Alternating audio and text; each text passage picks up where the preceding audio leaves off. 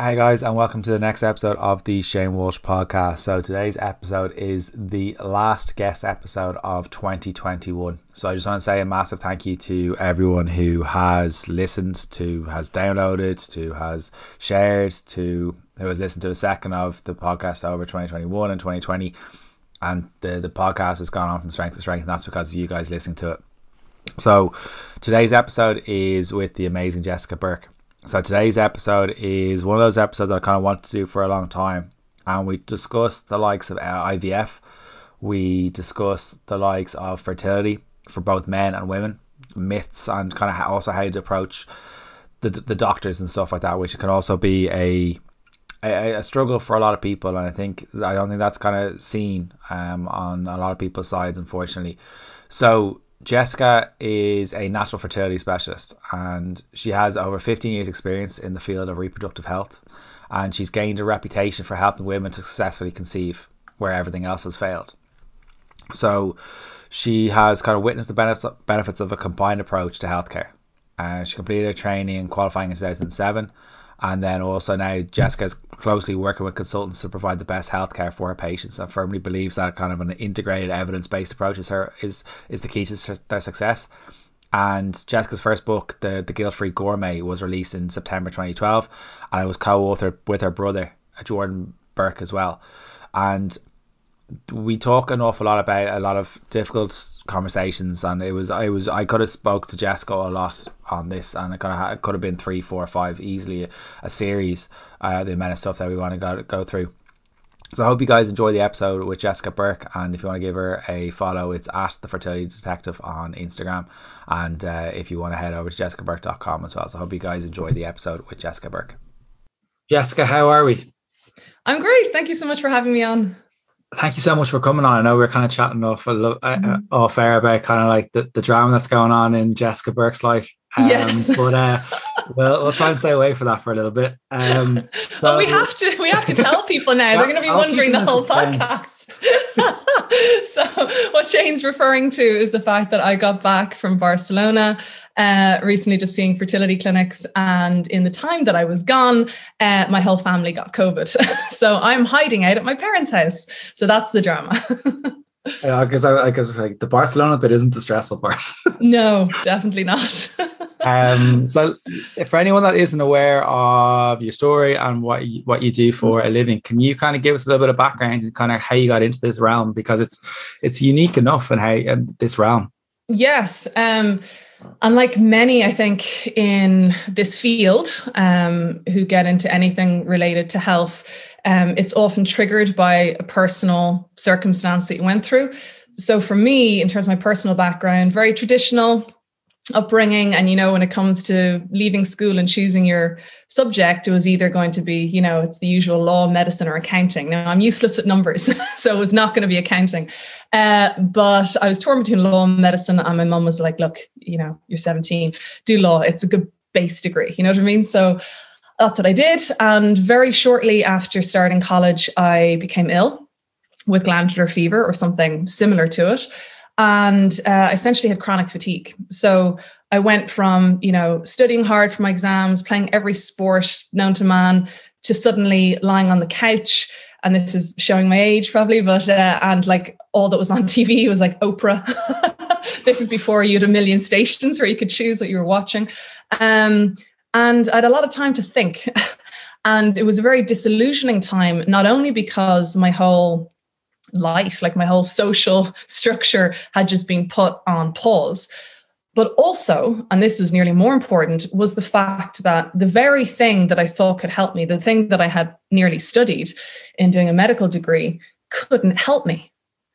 That just absolutely floored me. This idea that, you know, went to doctor after doctor, well, it's not bacterial, so an antibiotic isn't going to help. Just go home and recover. Best of luck to you, kind of thing. And I was like, what?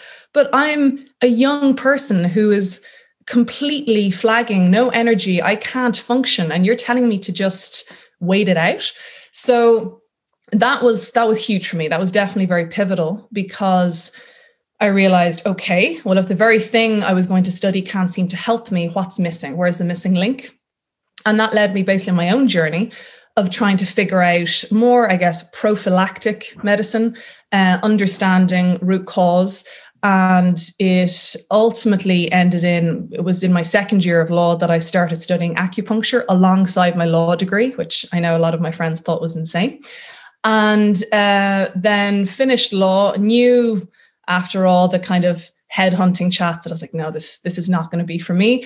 So I kept going. Um, went on to study in China, saw what their health is like out there, was super impressed, knew that there was a different way of doing things, and then studied nutrition, clinical medicine, everything when I came back. So um, that is why, given that's a bit of a mouthful, that's why I settled on the term fertility detective, because that's essentially what I do is I try to get to the root cause of what's going on for an individual that could be preventing them from getting pregnant or staying pregnant. Serious story. Serious story.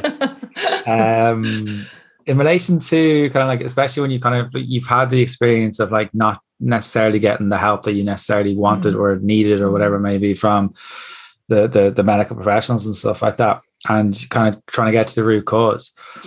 And like obviously an infection is a massive stress on the body and what's going on at the minute is a massive stress on the body how much of an impact does stress have on the body when it comes to the likes of hormones fertility and general just all functioning of the body and the immune system huge absolutely huge but i suppose one has to be careful because you don't want it to be like a red flag to a bull i never so. like to say to someone oh, you know, like stress could be the cause of your fertility. I mean, that that's then you're just going to be stressed about being stressed, and yeah. that's not helpful to anyone.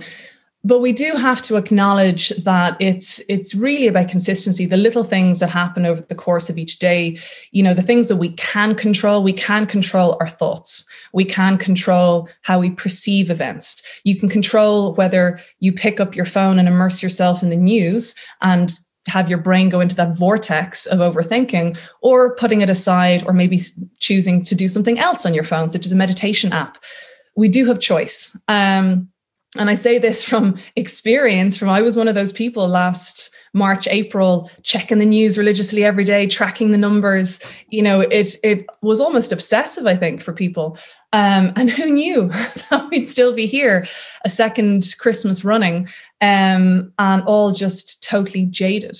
So I think if anything, it's it's more the weariness that people have now more than acute stress.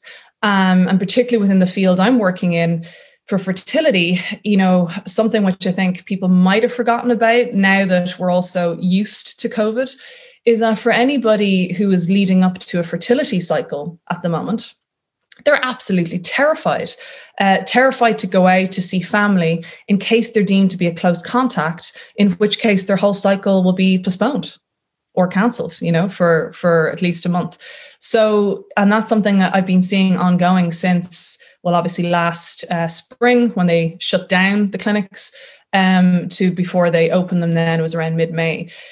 It was intensely stressful at a time where you know the whole world was stressed that was like a, a macrocosm so that was the external bubble of stress which just compounded someone's internal bubble of stress created by the fertility issues they were struggling with and what can what can be done realistically? Like what what way what coping mechanisms could you like do you kind of advise? Obviously depending on what the stressor is obviously. Mm-hmm. but kind of like two or three kind of golden rules that you kind of go by to reduce that, that stress. Because i know you mentioned one. Spin class definitely isn't one of them. Yeah we were talking about that before. Yes um the punishing one's body i mean that, it's almost a subconscious activity that i see people doing. They don't they're not really mindful of what they're doing to themselves until you talk about it with them and they realize oh yes i have actually if i think about it been using that language about my body where i've been you know basically feeling hatred to oneself you know, for what has happened, for what has transpired. You know, I have women say to me, you know, my body has failed me. I feel numb to that area of my body, like referring to kind of the lower abdomen. Um, the impact it has on a couple sex life, you know, if they're trying to conceive partnered. It's it's very wide reaching. So the first thing is really support structure. Okay. So the, the, amazing thing that I found certainly the last couple of years, as I've learned with social media, is that it can be obviously um, uh, a force for good as well as a force for evil. Um, so I know that for a lot of people, they can go down sort of the comparison rabbit hole. But I think with fertility, because it's intensely private for a lot of people, uh, and still is, it's just the nature of it. It's still that kind of taboo and stigma associated with it. That when people actually access others online and realize, oh, actually, I'm not the only one, and this person completely understands what I'm going through, that's really critical because as humans, as we've learned, uh, since COVID, we need that contact, we need that support structure. And so it's very important to not um, shut yourself off.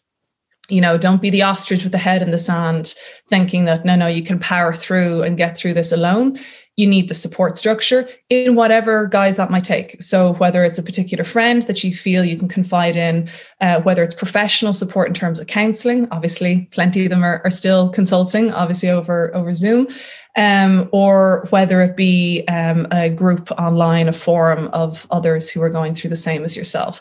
If you don't have an outlet, you will implode and I've I've watched that happen.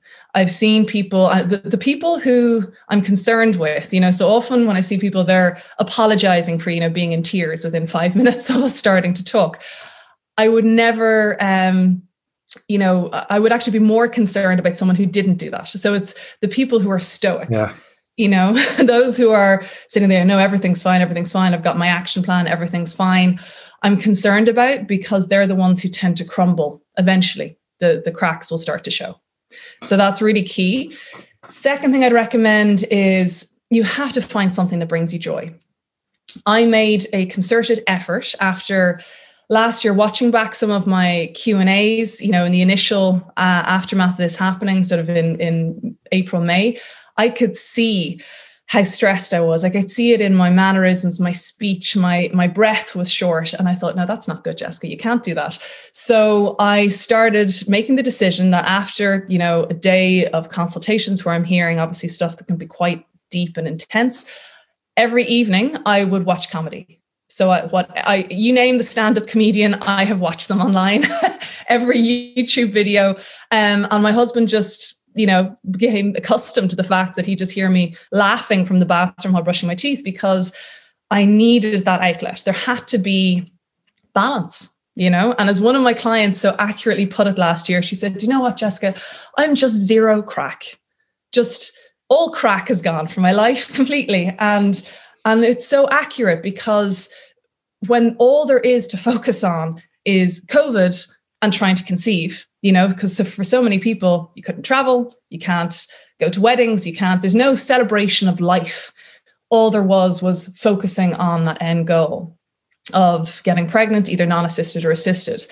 And that's too intense for anyone to handle. So I think we have to be quite conscious about bringing joy into our lives as well.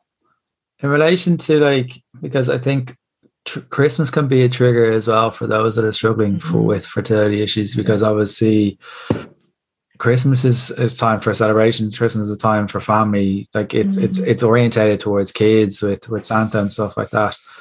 How do you kind of work around it with clients and kind of how not to kind of get as triggered um, uh, with with with Christmas and that kind of side of thing? Because this is coming out like Completely. five days before Christmas. Yeah. So funnily enough, weirdly, I think in the in the past couple of years, like I said, this will be our second Christmas dealing with this because of the fact that all the um, you know the restrictions have meant that people couldn't have the same Christmas uh, celebrations together. I think it was kind of a case of out of sight, out of mind. Yes. So a lot of people didn't have to see their young nieces or nephews or cousins or anything that was that reminder of, oh, this is what we're missing out on. It was almost like people were given permission to have that quiet Christmas at home and it was okay. So, you know, I, have been trying to find all the silver linings and all of this. And I think there definitely have been some. You know, people have been able to go to fertility clinic appointments and things like that without having to worry about explaining anything to their boss because they're at home. so they don't have to make any excuses. So I think it's the same at Christmas. I think you have to get good at giving sort of a firm but present no, like just saying, no, actually, we're going to be doing our own thing this year. And thank you so much for the invite, but like, we're good. Um, especially if people don't know what you're going through, as is so often the case. and it's also you don't need to explain yourself. I think that's the hardest part for a lot of people. Mm. Is like, well, people keep prying and prying and prying. Like, why aren't you coming out? It's like, yeah, you don't need to explain yourself. It takes more effort to say yes than it does to say no. True. No, don't need very, to very true. Yes, it's a good uh, word to learn. um, you have uh, you, I, the, the questions and stuff. Those few questions were just off the top of my head. They weren't what I sent over to you at all. Yeah. But in relation to the post and stuff, you have a golden rule for fertility and stuff, and you kind of say you should make it yours as well. What is that golden rule for fertility?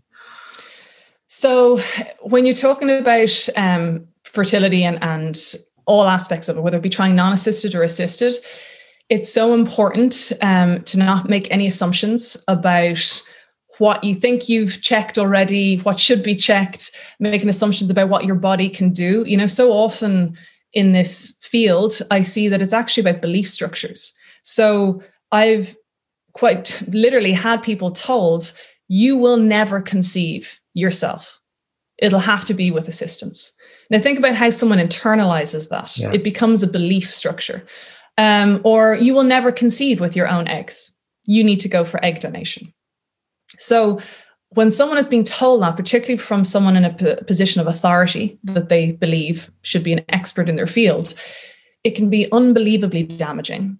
Um, and so often part of my work is is breaking down those belief structures. And it involves a lot of repetition. I mean i know this from doing my q and a's every week. I see it from the questions that come in. Oh no but my amh is this. And I, I talked about this last week where i shared like three different studies. Of like here we go guys. I'm going to keep going to show you.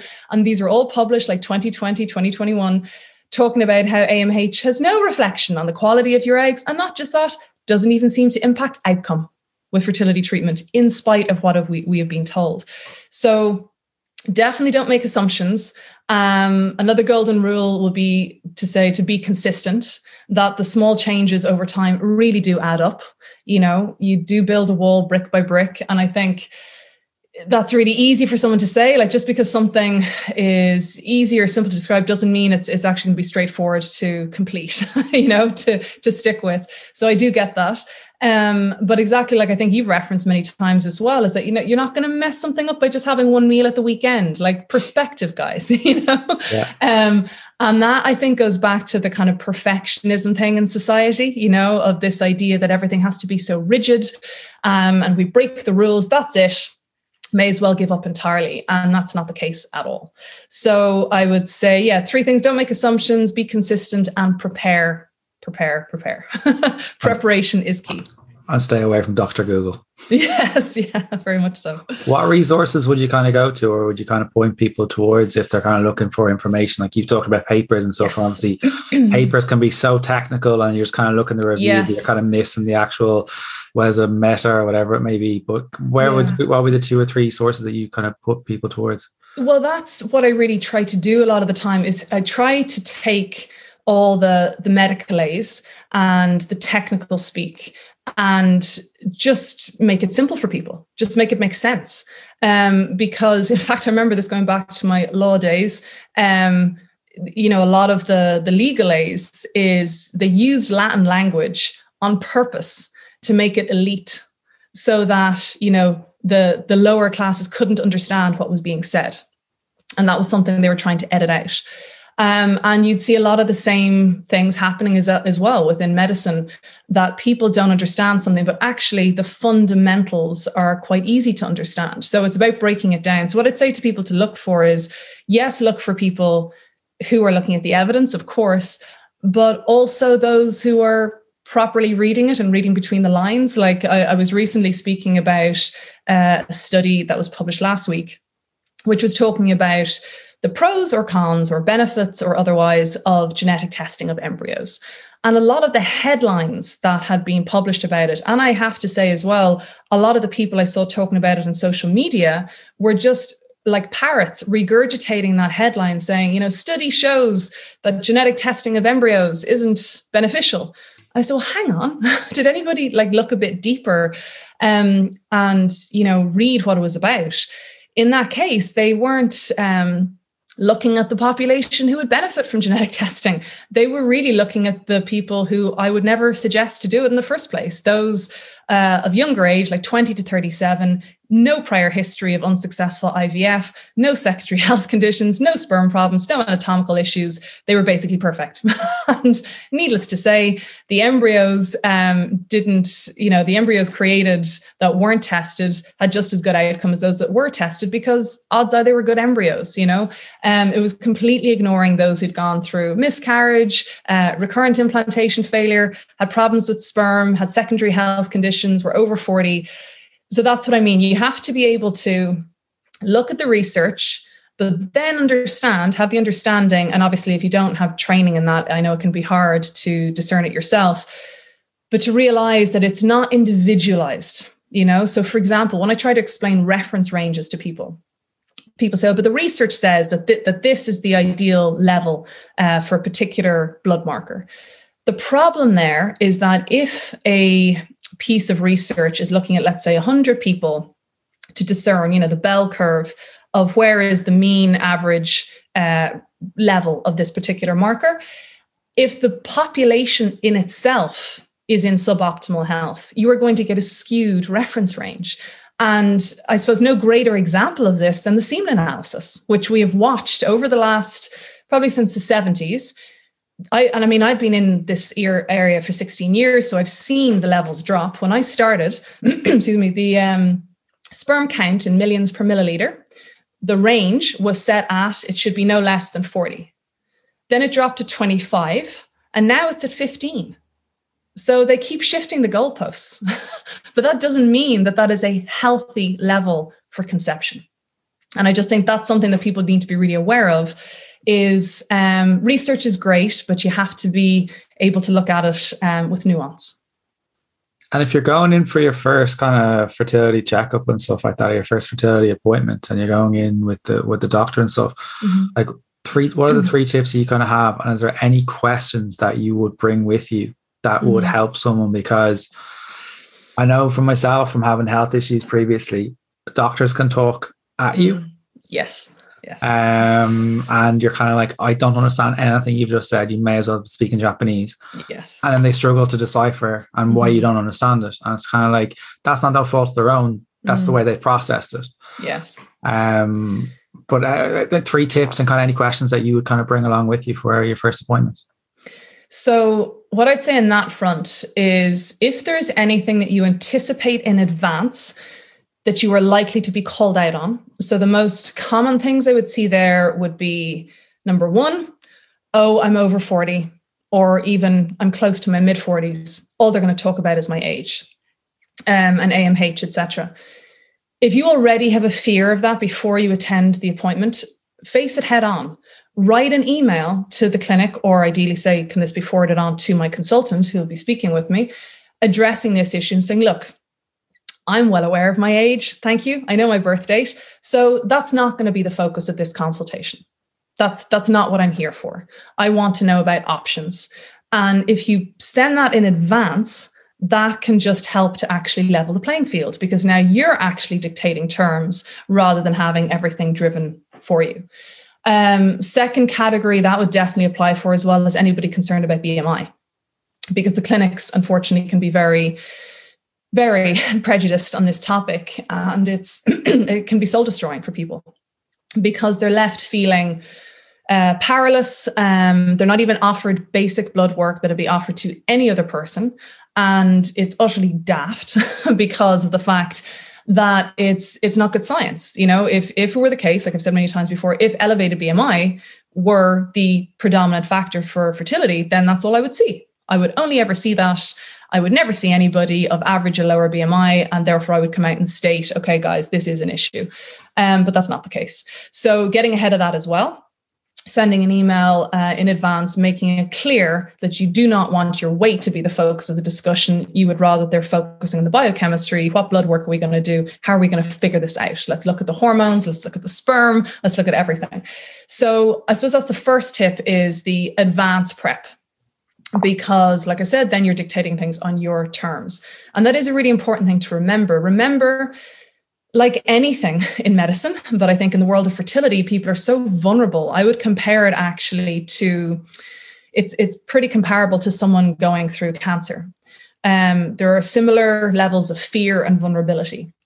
In one case, there's the fear of losing your life, and the other case, it's the fear that you'll never be able to create one. Um, and so when people are vulnerable, they're very open to suggestion and they're second guessing themselves all the time. And the last thing you want is that feeling of, and I know this has happened to so many people in their lives. We've all had those situations where you're you're in a moment and you just don't think the questions don't come to you and then you leave and afterwards you're like oh why didn't i ask that? Or you know why did i allow them to to continue on a certain tack where i knew that was not something i was interested in?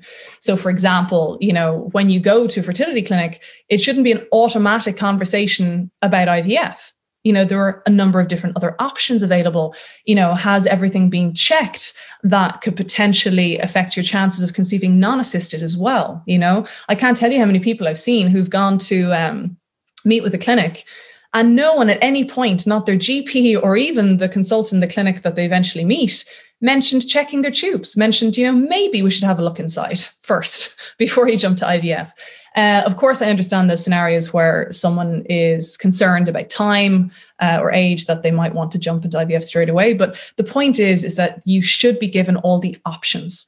So the, the second point I'd make is about proper medically informed consent. So this is critical, okay? Um, when attending any clinic, don't think that you have to, uh, number one, sign on the dotted line uh, on that visit. Never do that. ever. Um, half the time, you know, anything that you're signing is about 20 pages long. You know, you do sign your life away for these things. You need to go away with the information, allow yourself to digest it, and be very wary. Uh, of course, I'm not saying all clinics are like this, but I have heard of it happening. You know, I'm hearing the direct feedback from people's experiences that they have been essentially sold uh, a particular package of you know do this amount of fertility treatment cycles and you know we'll guarantee you a baby kind of thing and you need to really step back um, after the appointment and allow yourself to digest that information. So don't sign in the dotted line at the time. And also, um, as I was saying about informed consent, make sure that you're being offered information and the feeling you should have of uh, afterwards is, oh, I've been left with, you know, these four options and I've been given the um, medical advice in terms of you know what research there is on a particular treatment or investigation so that i can make that decision. If at any point you're feeling dictated to i would recommend going elsewhere. That's for sure. So uh, i recommend that and also obviously having your questions listed in advance um, so that you're fully prepared when you go in there. A lot of the time people just chat to each other and go okay yes we've got that yeah and then they go in and then they realize no everything has gone out of my head. I've forgotten it all. I don't know what i'm meant to be asking. Um, so definitely have the notes on your phone and be ready to ask questions. I really like that idea of kind of have being prepped before you kind of go in and like I, I think everyone's been at that point where they've had a discussion or an argument with someone that kind of like i wish i said that to kind of like get get one up on someone but I think one of the things that I've kind of come across over the last little while, particularly with say the likes of getting checked for like PCOS or HA or any of that mm-hmm. kind of stuff, is that some doctors and some GPs are a little bit reluctant to kind of like take the hormone screening. Um, mm-hmm. they kind of like ask, why the hell do you need this? You, you, you don't need this. But then I'd say nine out of 10 times that the mm-hmm. person has kind of like kind of said back, no, I have the right to do this. Mm-hmm. They generally found out what was going on, whether it was LH or something like that, that was kind of issues or prolactin or whatever it mm-hmm. may be. But how do you kind of move someone away from feeling uncomfortable um, about being saying, no, this is my right to get my hormone screen?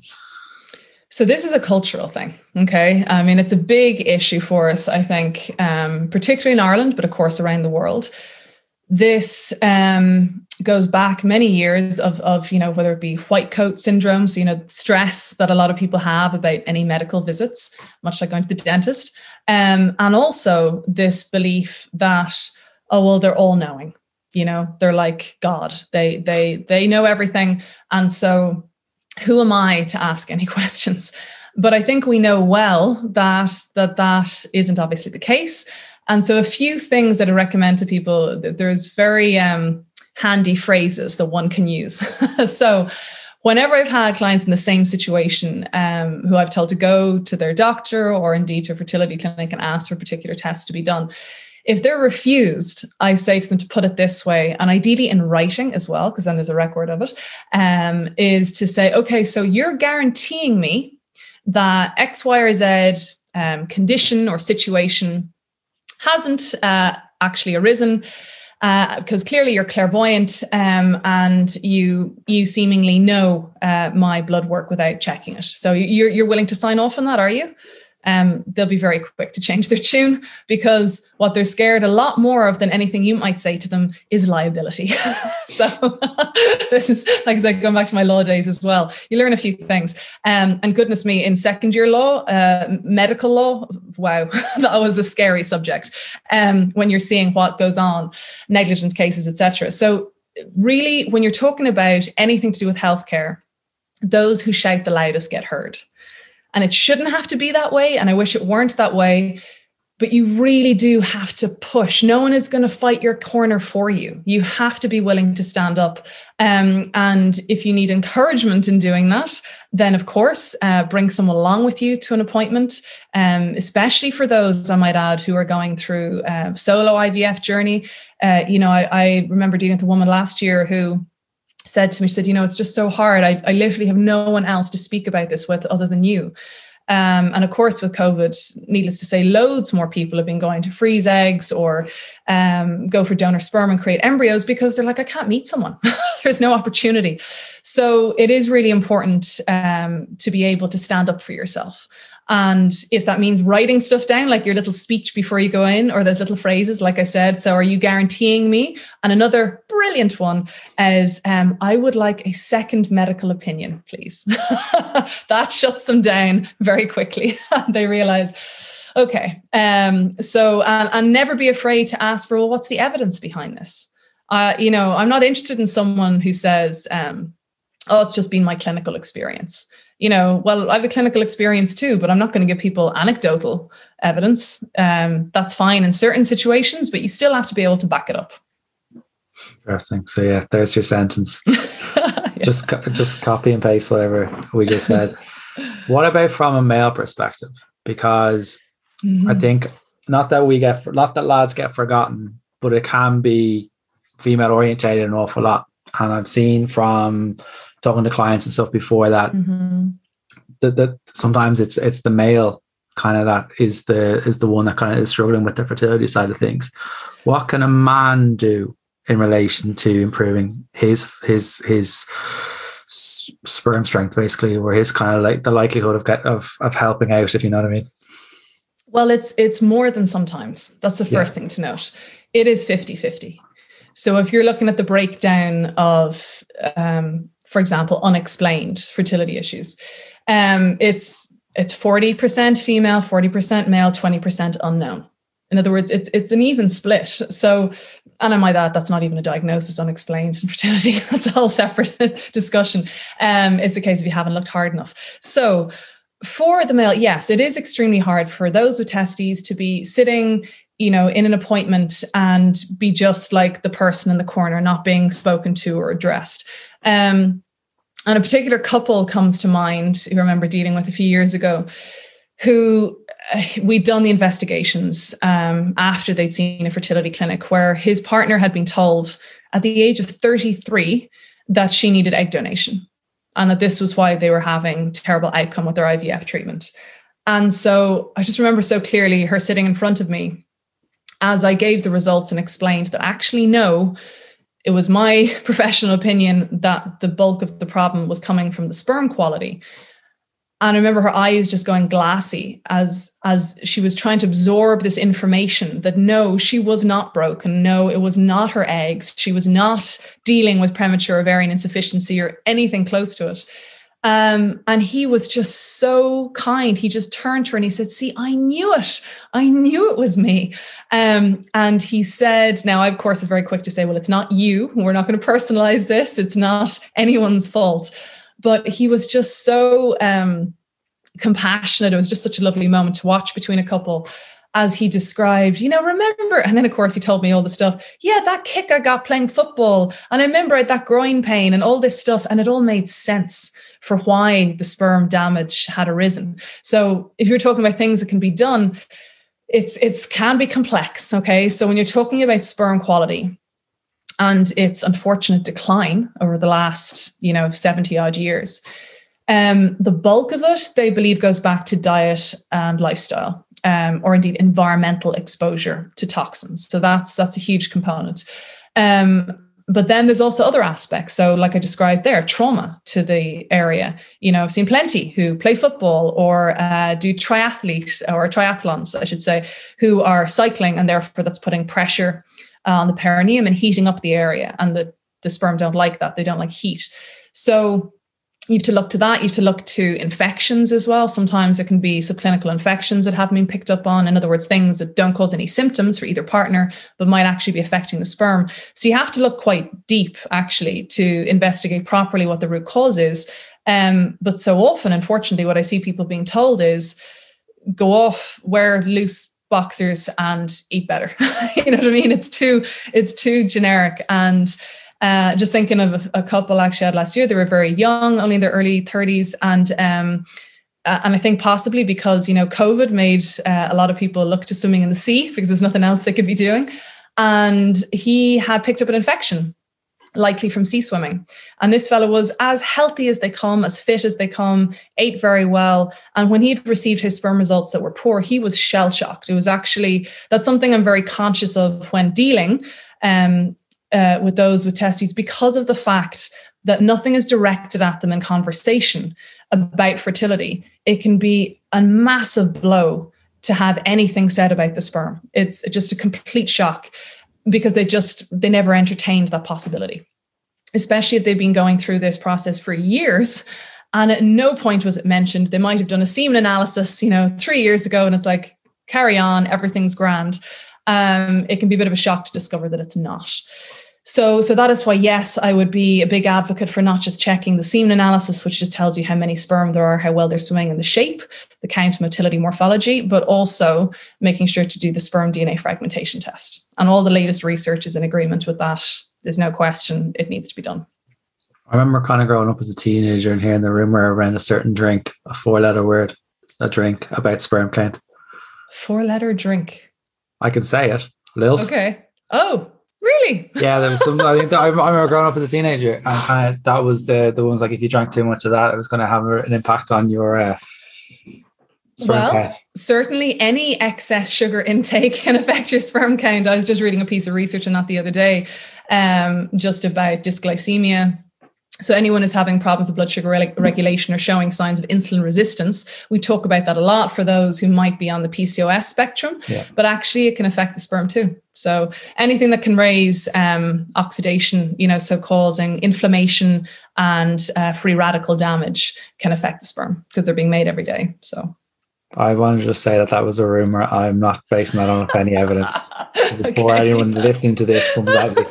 Um, in relation to kind of like some of the the stigmas that kind of get attached mm-hmm. around fertility issues because even whether from a male or a female point of view kind of what the, what what can be done to kind of improve this um i think from an understanding point of view and from mm-hmm. a practitioner point of view because i think it's it's it's two-way street really it has the relationship has to be there you're right and the, the problem is at the moment for this generation of those trying to conceive. So I'm bang in the middle of the sort of cohort age group of people I'd be working with. So I'm 40 and I'd be dealing with people from sort of 30 up to 45 plus and or sometimes younger actually in their 20s if they have PCOS and they're being dismissed that it's not a problem come back to us when you want to get pregnant and they want to deal with it rightly so um, so I think it's it's difficult for this current generation trying to conceive because things are so ingrained. You know, it's it's you know the saying goes hard to teach an old dog new tricks. It's difficult to undo years of conditioning. So for our generation, it was the conditioning of you so much as look at each other, you'll get pregnant. It's why I, I talked about that in my TED talk because I wanted when I was thinking about what to discuss and I was tracking it back, tracking it back. I said, well, where does it all begin? It begins with the education. Um, and I'm happy to report from what I've seen so far. Like my daughter is 13, so she's obviously at a stage where she's uh, having these lessons in school um, about you know relationships and sex and health and everything. And it does seem to be improving. You know um, we also forget that for all again the, the negatives associated with social media um, this is a generation now that are growing up with social media not just discovering it as we did um, you know in our early 20s they're living with it so they hear so much. They are learning so much more than we would have ever been privy to. And and that's a really good thing i think because they're asking more questions um, you know they're aware of things like the me too movement they're aware of sexuality any form or type on the spectrum you know we hadn't a clue. Um, and therefore people lived in fear. Now obviously there's the negative side too which is comparison to others obsession with aesthetics and you know that narcissistic component but there's going to be pros and cons to everything in life. It's how you address it. So i think how it can be helped is for actually the people of the generation now to look to the younger generation as well. Look to how they're speaking and realize that oh actually we can learn from that. We can learn to be more open. Um, uh, it just is going to take time unfortunately. Good things take time though. Mm-hmm. yes. Um, in relation to kind of like that you've mentioned ivf ivf has kind of come up a little bit in our conversation. Kind of last two questions are in relation to like why IVF isn't a quick fix for pregnancy loss. And I think mm. some people can get triggered by this answer. Um, so we kind of have to be like a little bit careful on how the answer is. Oh, of course. Don't worry. I'm well used to that. all I'm dealing with all day long is things that are sensitive topics. Yeah. Um, so so first of all, putting putting our putting ourselves in the position of someone who has gone through pregnancy loss and is trying to figure out what to do next. Um, and it's something I'm hugely passionate about. Uh, you know, I, I've program on it because of that, because I could see that what was happening was it was a case of should go off and try again. And if that's not working, if you keep miscarrying, having suffering pregnancy loss, well, then go to a fertility clinic. And why? Because that's all that's on offer. Okay. So it's it's no one's fault who's going through that to think, well, this would be the next logical step. Um, and in in certain cases, it can be beneficial if they're dealing with a consultant who knows, okay, so your issue isn't actually the getting pregnant part. The issue is what's happening thereafter. And there's two components really to that. The first is the quality of the embryo. And of course, is some if someone is getting pregnant regularly, you might think, oh, well, sure, the sperm and egg must be fine because they're getting pregnant. Not always. And in fact, the most common thing I see in that scenario is going back to the sperm. If the sperm semen analysis is really good, so they're all swimming well, they're flying up there, but the DNA frag is poor, it means the sperm is carrying compromised genetic material. So if it's doing the job of reaching the egg and fertilization happens, then it's much more likely that a miscarriage will occur because the body will realize, hmm, this isn't actually the kind of DNA we wanted, and it'll reject, hence the miscarriage arising. So that's actually far more common than it being about the woman's egg quality. So um, that needs to be looked at, and that's something that obviously can be done. If someone has had multiple miscarriages, you can do genetic testing of the embryos, do the PGTA. Um, that's just pre implantation genetic testing for aneuploidy. So you'll hear these words aneuploidy meaning you know a flaw in a cell versus a euploid cell which is healthy. So if you do that testing then at least you can know okay my embryos are actually fine. If you could got testing done of let's say four embryos and three out of four of them were good safe to say your pregnancy losses were not happening because of flaw with the, the egg or the sperm. Um, so once you know that, then it allows you to divert all resources and focus to the internal environment because there must be something going on in there that is preventing the pregnancies from continuing. And in those scenarios, usually it's some kind of immune component or blood clotting issue that might be going on. There can obviously be nutrient deficiencies involved as well. I've definitely seen that, and that can often be overlooked or hormone imbalance. But there is something happening uh, within you know the reproductive system that is preventing the pregnancy from continuing what about an ivf checklist that you would kind of like go through in advance do you mean what we discussed earlier yeah yeah, ab- absolutely. So, in terms of um, the checklist, if you're talking about pregnancy loss, like I said, the first unknown, you do need to know the quality of the embryos. Now, some, if they are of a much younger age, um, they might decide, okay, well, on balance, and obviously because it costs a lot more for genetic testing, on balance, I think I'd like to check the internal environment first. So they might just do it in that order, which is perfectly fine and would make logical sense. If you're 32 and suffering recurrent miscarriage, if you ruled out the sperm and the sperm DNA frag is fine, you're safer I mean, you can't ever guarantee, but you're safer in assuming, okay, well, it's less likely to be my eggs because of my age. Um, but take note if you have a background secondary health condition. So if someone is in their early 30s but has actually got rheumatoid arthritis or has some kind of autoimmune condition, um, then you can't be so sure because anything that can cause inflammation or indeed endometriosis can affect egg quality. So never make assumptions. Um, but if you are in that age bracket, usually you could proceed with doing the internal investigations first. So they might be doing anatomical checkups to make sure there's no polyps or fibroids or anything within the womb that's affecting you when you get pregnant um, that would be detracting from success rates, checking the lining thickness to make sure that that's sufficient to support implantation and a pregnancy continuing, particularly if you're suffering very early pregnancy losses. So, for some, if they're suffering what's known as a chemical pregnancy, which is a frustrating term, it basically means the pregnancy is over before it's begun. So you might do an early pregnancy test and it's positive, but by the time you're doing, let's say, the blood test for beta HCG, that's already dropping off. So the pregnancy has stopped uh, before you've even reached the point of a scan. So in those situations, it is mind-numbingly frustrating because in most cases, if someone has suffered multiple pregnancy losses, they will at some stage, although it should be by the second, um, but certainly by the third, they should be offered the option of cytogenetic testing. So if you can see that the embryonic tissues were uh, flawed in some way, there was a chromosomal issue, then that might give you the information you need to decide okay, well, if I go to a fertility clinic, um, then I can avail of the genetic testing to rule out this problem. You know, so it's, it's really about information gathering. And asking questions mm-hmm. and being prepared with your questions before I book questions, not from Dr. Google. Yes.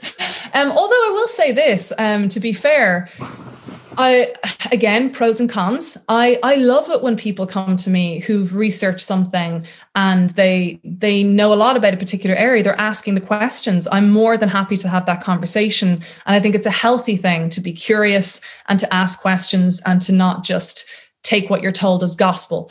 Um, but on the other hand, yes, I know a little information can be a dangerous thing yeah. if it's misconstrued. So people do need to be careful how much they invest in what they read. I think this is going to be one of those episodes that someone's going to have to listen back to about three or four times in order to decipher exactly what's going on because there's so much in it and it's so there many is. different elements to it. There's for both genders, mm. um, and it, it's it's an incredibly impactful episode. I think it help. Hopefully, will help someone that's kind of going through it. Where can people find out and watch your TED talk? Where can people find out about yourself, and where can people find out and work with you as well, Jessica? Sure. So, um, uh, my website jessicabourke.com, um, and you can see the TED talks embedded there, or just you can look that up online. Um, and uh, of course, in terms of um, working with me at the moment, things are a little bit hectic. So I've taken a break um, from one to ones for a while because I'm working on background projects. That's part of the reason why I've gone to Barcelona to check out fertility clinics, um, is because, yeah, I'll, I'll, be working on a number of projects that will be related to, uh, to IVF and fertility clinics and to sperm health. Um, so there's a lot that's going to be coming in 2022 for sure. Busy, so busy. check out Instagram and follow along, and then you'll you'll hear what's going on. Busy, busy, which is a good yeah. complaint to have. uh, Jessica, thank you so much for for coming on. Hopefully, the family are recovered in the next kind of couple of days. I hope so or, too. Uh, yeah, particularly ahead of Christmas and stuff. Yeah. But uh, thank you so much for coming on. And uh, guys, if you want to give that a share and even pop Jessica mess around like that or tag us up on your stories, please do. So, Jessica, thank you so much for coming on. Thank you, Shane.